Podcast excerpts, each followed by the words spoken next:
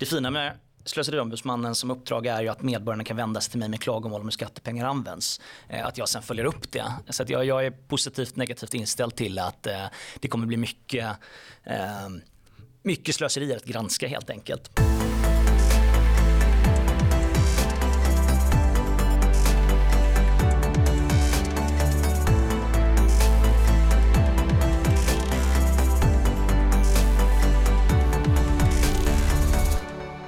I veckans Uppskattat har jag den stora glädjen att gästas av vår och hela Sveriges nya slöseriombudsman, Filip Syrén.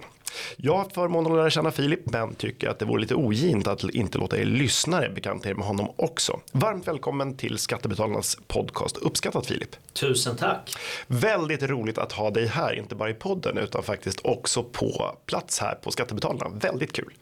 Väldigt kul att vara här. Eh, för våra lyssnare då, berätta, vem är Filip Syrén? Filip Syrén är en kille på 27 jordsnurr, eh, kommer ursprungligen från Sävsjö i Småland eh, och flyttade under gymnasiet till Halmstad. Där jag studerade ekonomiprogrammet eh, och ganska tidigt kom in i politiken. När jag var 18 år satt jag i fullmäktige, så att jag är en pensionerad kommunpolitiker. Därefter så jobbade jag inom finans under många år för att senare komma tillbaka till opinionsbildning och har de senaste två åren jobbat på Näringslivets mediaservice eh, under Timbro mm. Eh, med paketering och opinionsbildning och politiska frågor helt enkelt. Just det, och du är ju, eh, ligger ju bakom bland annat kontot Kränkvärt. Ja, det stämmer också, precis. Mm. precis. Som har eh, många följare och eh, en humoristisk touch som ju liksom påminner lite om hur Slöseriombudsmannen har sett ut historiskt. Precis, och det är väl lite det som är tanken också. Alla tidigare slösos har satt sin prägel. Jag tror min styrka ligger nog mycket i att använda humor och satir som, som ett vapen i arbetet för att uppmärksamma slöserier. Helt mm. enkelt. Mm. Det, eh, det, låter spännande tycker jag. Du har ju börjat lite smått och vi ska komma in på det lite senare. Men eh, som du nämnde har du jobbat med samhällsfrågor och politik tidigare. Eh, hur ser din relation till skatter och skatteslöseri ut sen tidigare? Varför engagerar det här dig? Ja, som jag sa tidigare, jag är pensionerad kommunpolitiker. Det känns fantastiskt att kunna säga det när man är 27 år. Eh, när jag var 18 år kom jag in i fullmäktige i Halmstad och även den största nämnden, barn och ungdomsnämnden. Och full disclosure då, för vilket parti var det? För Moderaterna, det är ja, preskriberat ja. nu, nu politiskt oberoende, partiet ja. obunden. Ja. Eh, men det var för Moderaterna. Ja. Så dessförinnan hade jag varit ordförande för Moderata ungdomsförbundet i Halland då. Eh, mm. Och sen gled jag in i fullmäktige. Och där någonstans så började jag väl inse eh, vidden av skatteslöseriet. Jag fick otroliga insikter i, i eh, hur illa det ligger till. Eh, för att när jag satt där, både i fullmäktigenämnden Eh, så insåg jag hur institutionaliserat skatteslöseriet faktiskt är. Det saknas incitament för en sparsam att vara sparsam. Eh, och jag kom till insikt med att brände man inte budget så slussades pengarna vidare antingen till någon annan nämnd eller till Malmö och man fick mindre att röra sig med året därpå. Så att och, till... och risken att man framställs också som en, som en gniden rackare. Precis så, precis så. Och, och du gör dina väljare en otjänst genom att inte slösa pengar mm. i mångt och mycket. Det blir liksom resonemanget för många kommunpolitiker tror jag. Just det. Eh, så det är, liksom, det är inbyggt i systemet att göra slut på sin budget innan året är slut. Eh, för att ja, annars blir det mindre pengar nästa år. I mångt och, och, du, och, du, och du blir inte populär. Precis så. Precis så. så det krävs väldigt mycket av politikerna som är aktiva på kommunal nivå inte minst. Att, att ta det ansvaret och Eh, Eh, kampen i mångt och mycket också ofta mot, mot tjänstemän och, och eh, det rådande liksom status quo kring hur pengar hanteras. Mm. Nej, men, och det här påminner, det är ju inte bara i nämnder utan också i, liksom, i enskilda kommunala förvaltningar mm. så, så blir det ju samma sak. Alltså man lägger en budget och i regel är det ju så att gör du inte slut på de pengarna så, så blir det mindre pengar nästa år och då är det bättre att jag har hört skrämmande exempel på äldreboenden som har gått liksom, lite bättre än de tänkte och som sen målar om liksom, fikarummet varje år. Eh, och, och, det där är ju det är liksom ingen bra ordning. Så skulle man inte resonera som, som privatperson. Precis så och kanske kanske var det också därför det var så skönt för mig att lämna politiken. Mm. För det gjorde jag ganska snabbt eh, och började jobba i privat näringsliv. Eh, då gick jag vidare till finans mm. för att summera min bakgrund. Eh, slutade som operativ chef på en liten firma som sysslar med kapitalförvaltning. Och det var väldigt skönt att, att komma in i den privata sektorn av just det skälet att det handlar om sista raden, det handlar om att leverera det bästa för, för företaget och kunden. och det blev en naturlig framgångssaga eh, jämfört med, med eh, den offentliga sektorn. Mm, och vad lockade dig tillbaka från? Var det bara pengarna som lockade när du tog dig från finansbranschen till samhällsbranschen? Nej, det, det är klart att eh, har, har man engagerat sig politiskt så finns ju intresset alltid kvar där och jag känner väl en frustration. Eh, och dessutom så jobbade jag väldigt, väldigt mycket eh, under många år och hade liksom inte tiden att sätta mig in i det. Så jag kände en frustration över att här, jag saknade eh, samhällsdebatten mycket, mycket mer. Ville, ville, ville tillbaka till den. Mm. Eh, så att, eh, det var det som fick mig att, att uh, komma tillbaka till... Mm. till. Bitten by the bug som man säger i ja, England. Mm. Du lanserade dig själv eh, här i veckan med en video som finns att eh, se på Slöseriombudsmannens konton på Facebook, Twitter, Instagram till exempel, där du spelar Jokern så som den porträtterades av Jacqueline Phoenix för några år sedan. Varför valde du just Jokern som lanseringsfilm? Den var väldigt snygg vill jag säga, jag är väldigt imponerad. tack, tack, tack. Eh, nej, men det är väl egentligen en eh, liten, lite för att sätta tonen naturligtvis, mm. eh, men också kopplat till eh, Martin Borgs som ju var slös och en slös som inspirerade mig i unga år Eh, där han ju var utklädd till en clown och summerade det med att säga att eh, skatteslöseri är lite, är lite som eh, en clown på cirkus. Man vet inte om man ska skratta eller gråta. Så att, det var väl ett sätt att uh, sätta tonen kring, kring uh, att jag kommer uh, syssla mycket med videoformatet men, men också få, få spridning på att nu jävlar händer det grejer liksom. Mm. och då var väl Jokern den mest kända clownen vi har idag. Mm. Lite mörkare också än, än rätt många andra clowner. Det är väl bara överträffad av, eh, vad heter han, Pennywise i, i äh, Det. Ja, Jag är glad att du inte tog den clownen och, och bjuder barn på ballonger. Eh, Exakt.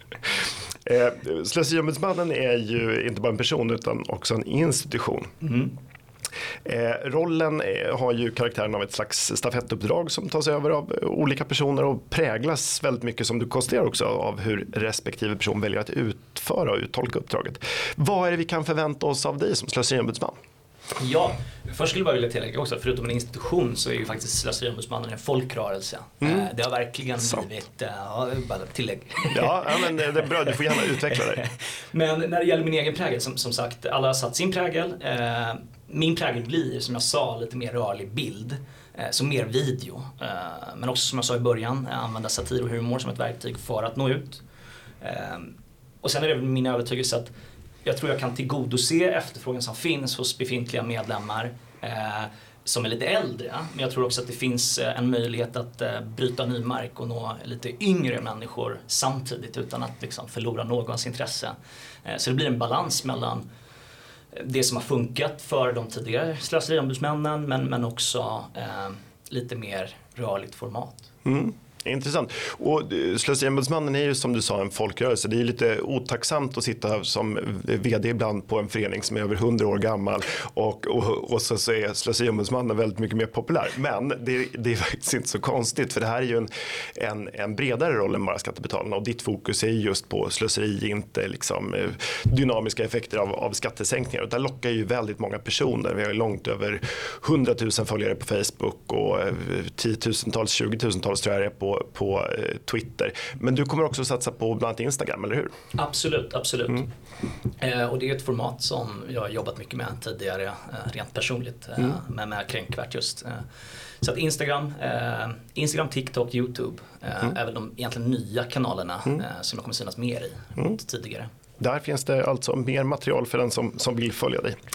Men vad var det som lockade med rollen som slös? Och du var lite inne på det förut, men vad, vad fick dig att nappa? Ja, det var ju lite som, jag har sagt, jag sa till Bulletin i en intervju att eh, det känns som att värvas av Real Madrid. Det har ju varit en pojkdröm i mångt och mycket. Eh, Slöseriombudsmannen är ju en så otroligt viktig institution och folkrörelse för att den belyser någonting som, som väcker väldigt mycket känslor och skapar en väldigt behövlig debatt. Eh, så att för mig, att jag tackade tackade ja var för att jag kan inte tacka nej. Jag ser det som en tjänstgöring. Jag, jag, jag ser det här som en plikt eh, i kampen mot skatteslöseri helt enkelt.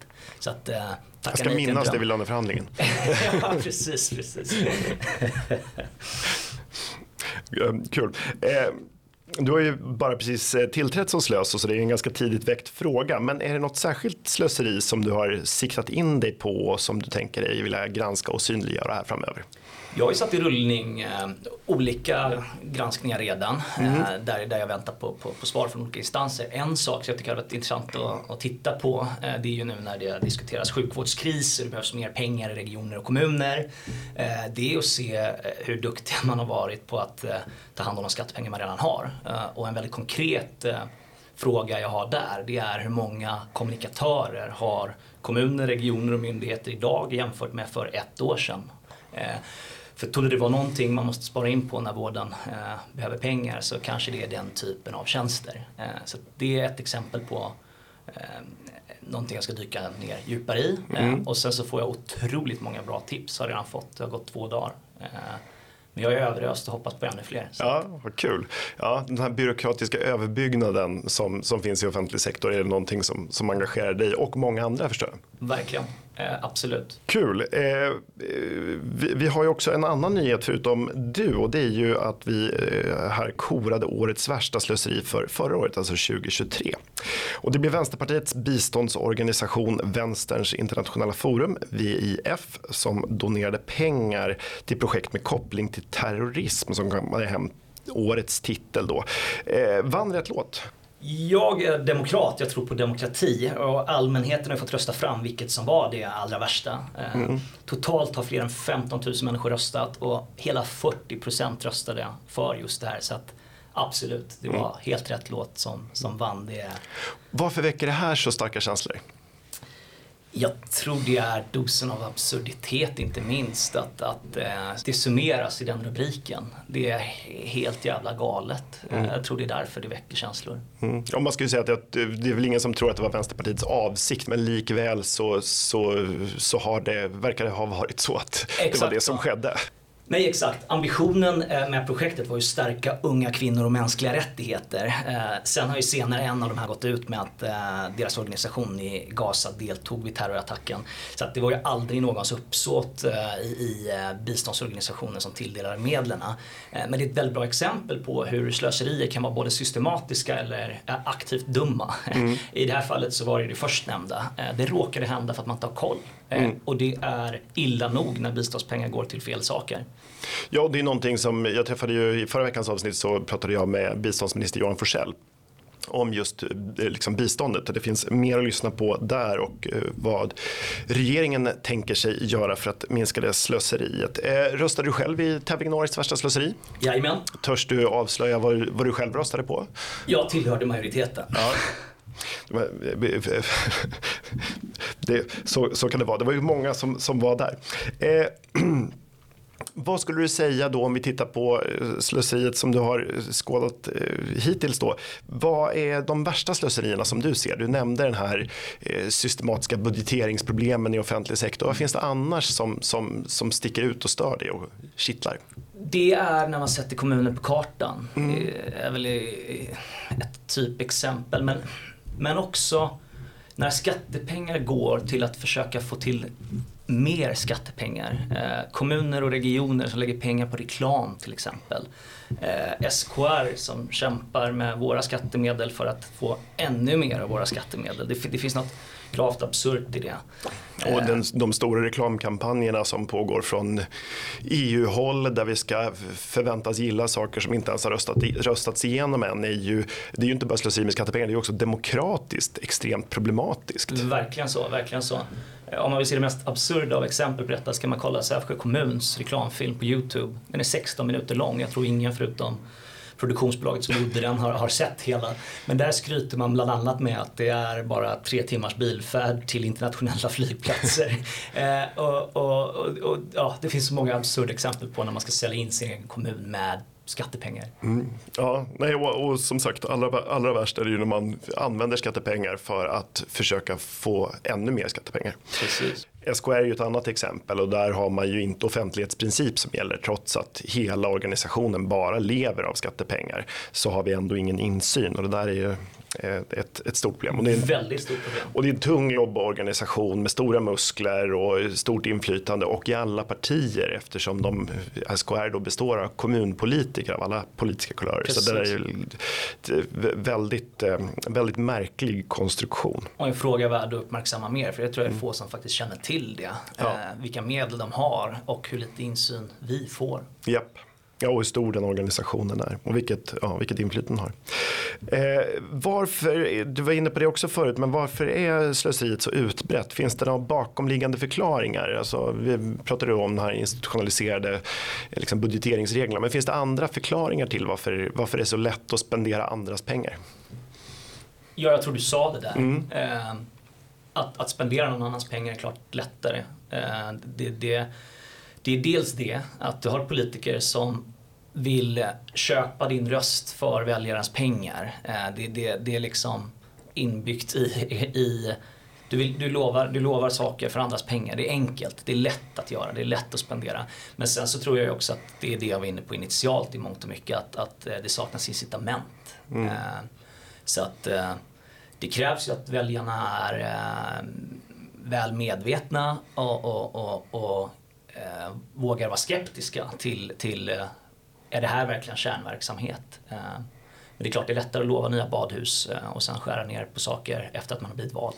Ja, eller låta någon annan stå för notan helt enkelt.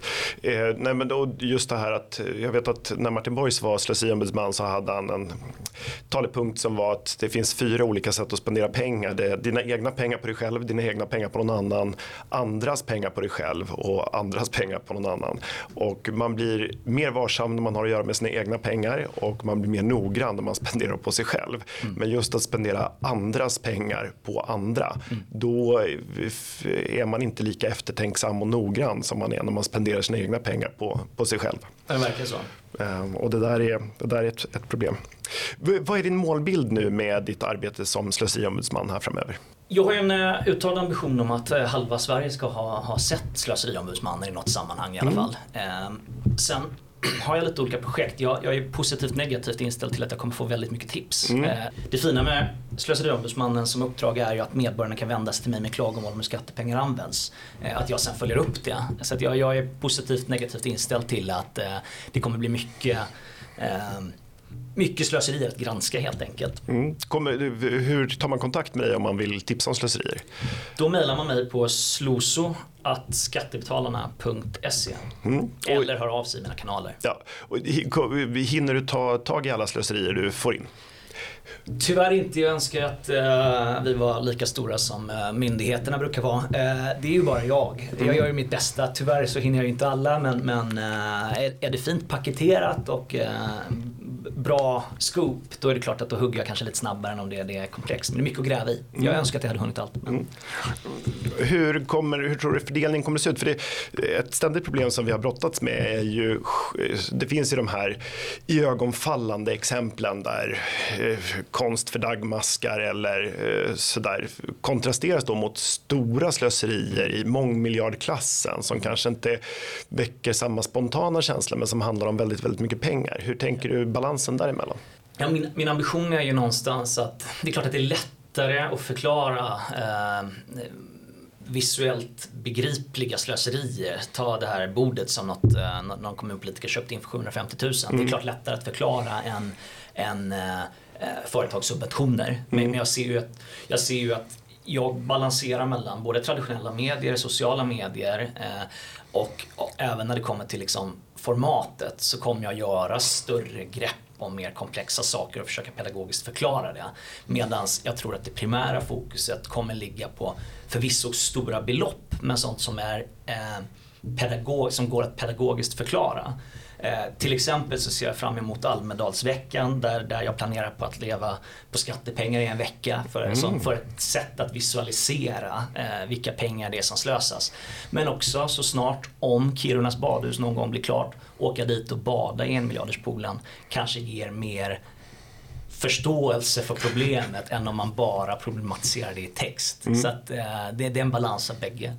Ja, spännande. Nej, det där badhuset är ju en, eh, en, en spännande följetong. Eh, vi får, vi får se var slutnotan landar. Ligger, de ligger på över en miljard nu va? Ja, eh, och de borde ju egentligen öppna ett badhus i Stadshuset som de byggde för 700 miljoner. För att det läcker tydligen in fem år efter att man öppnat det. Så att, ja, det finns effektiviseringsmöjligheter. Det verkar, verkar vara så. Eh, sist men inte minst, då, hur följer man ditt arbete framöver? Du var inne på lite vilka kanaler du finns i, men eh, man kan mejla dig på sloso.skattebetalarna.se eh, och om man vill se, ta del av dina alster, vart ser man dem? Jag finns eh, överallt på den externa webben. Facebook, Instagram, eh, TikTok skapade jag nyligen ett konto så får ni gärna gå in. Ja, i stort sett alla sociala medier. Mm. Eh, sök på Slöseriombudsmannen så, så hittar ni mig. Och inte minst så är, skriver du också en krönika i varje nummer av vår medlemstidning Sunt Förnuft som man får som medlem där du också uppmärksammar slöseri och i ett lite längre format än i sociala medier. Yes, och den första handlar faktiskt just om Kiruna. Ah, spännande. Ni som är medlemmar eh, får strax ta del av det och ni som inte är medlemmar eh, anmodas bli det snarast möjligt så att ni får ta del av detta. Är det något jag glömt att fråga om? Nej, jag Nej. tror det var det. Vad härligt. Vi får säkerligen anledning att återkomma här i Uppskattat till ditt arbete lite längre fram när vi har ännu fler saker att borra i. Stort tack för att du kom hit idag Filip. Tusen tack Christian. Uppskattat är en podcast från Skattebetalarnas förening. Vi arbetar för låga och rättvisa skatter, rättssäkerhet för skattskyldiga och minskat slöseri med skattepengar. Vi bildar opinion och folkbildar i skattefrågan och vi lever som vi lär och tar bara emot frivilliga bidrag. Uppskattar du podden så får du gärna ge oss ett gott betyg i en app och vill du medverka till att Sverige blir ett land med minskat slöseri och rimligare skatter så stödjer du oss enklast genom att bli medlem. Läs mer och bli medlem på www.skattebetalarna.se bli medlem. Till nästa vecka, ha det så bra!